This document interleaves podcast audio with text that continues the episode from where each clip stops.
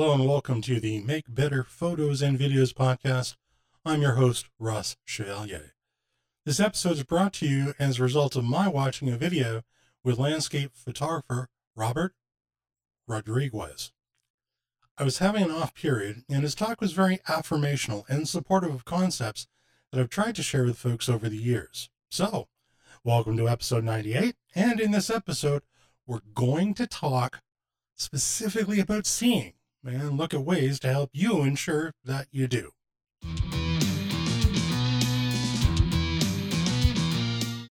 Okay, I need to apologize for the lack of episodes recently. I don't ever want to be recording episodes because an episode is due. I've also been busier in my real business life, and while that is an awesome thing, it has led to some compromise in the time available to construct podcast content. So I thank those who do listen for your patience. Seeing as a visual artist is a critical thing. I think we all agree on that. There's a big difference between just looking and seeing. Seeing is an active role, there's no passivity in it. To grow as creative artists, we must always be working on the seeing. Certainly, taking a trip or going on a workshop might help one see more, but seeing can never depend on such things. If we're going to shoot with intent, we must be seeing. I respect that such statements might sound a little bit foo foo dust, little airy fairy. They're not. So if they seem to be, well, that's my failure, not yours. When you look at a scene, any scene at all, do you see it?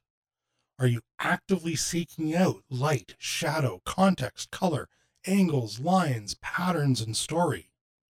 I recently listened to an interview between James Cameron and Neil deGrasse Tyson on the criticality of explorers also being storytellers.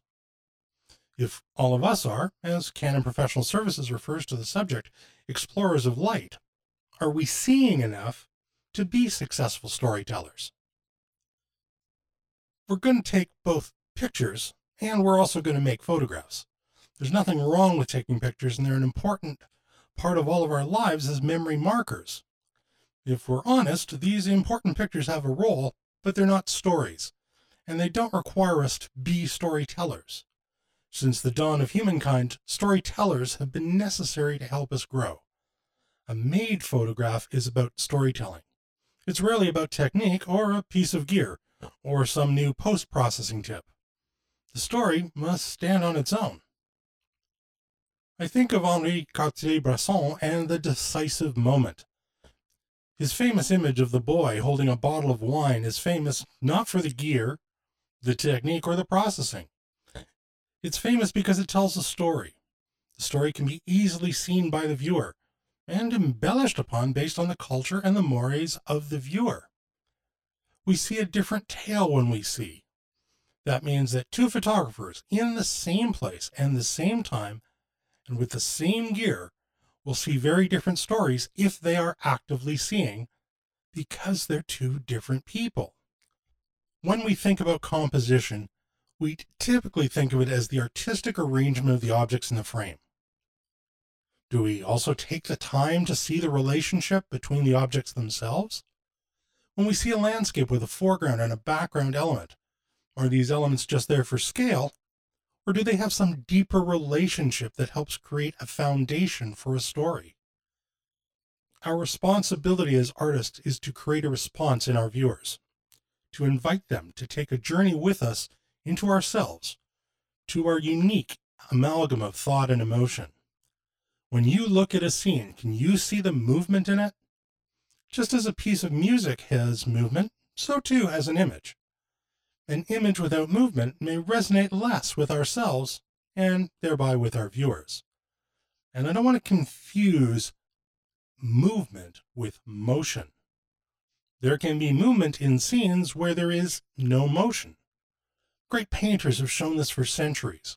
Do we see the movement in our images? And do we make that movement visible to the viewer? When you see, are you seeing visual rhythm? We respond to music as a series of movements and resting points.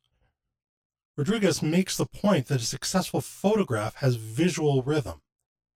Our eyes move through a photograph, but they also pause, they rest in certain places. Is the rhythm that's being created comforting or is it discordant?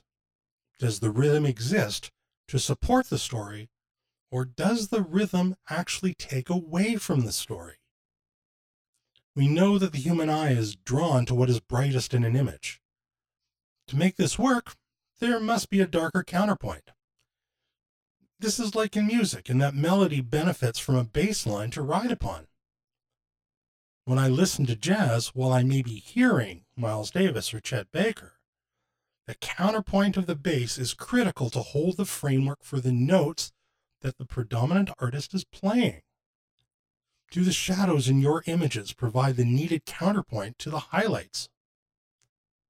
I've often made the point that proper repetition is the mother of skill. I didn't come up with this. I took the phrase from Anthony Robbins, but Rodrigo has created an analogy that really worked for me, and that's the concept of a musician practicing scales.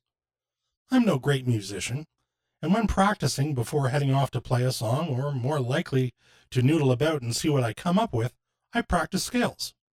Scales and modes are both useful.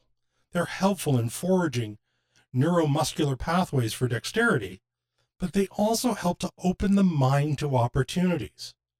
When I think of great jazz guitarists, it really comes clean when I apply this kind of visualization.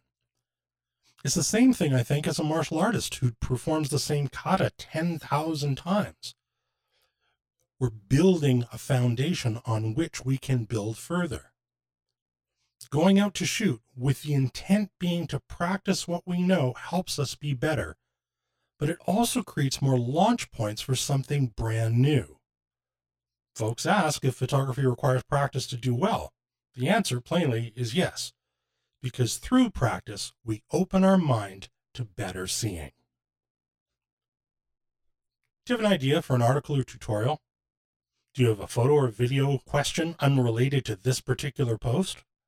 send me an email directly at ross at thephotovideoguy.ca or put a post in the comments. If you're in Canada, please consider shopping with Henry's in your local store or at www.henrys.com. If it, you are in the United States and shop with B&H Photo Video, please consider doing so through the link on thephotovideoguy.ca as this helps support my efforts and has no negative impact whatsoever on your shopping experience. If you do find the podcast or the articles or even the videos of value, please consider clicking on the donation tab in the sidebar of the website and buy me a coffee. I don't actually buy a coffee with the money. Your donation goes to help me keep things going here. Email your questions on any photo or video topic, and I will try to respond within a day. I'm Ross Chevalier. Thanks for reading, watching, and listening, and until next time, peace.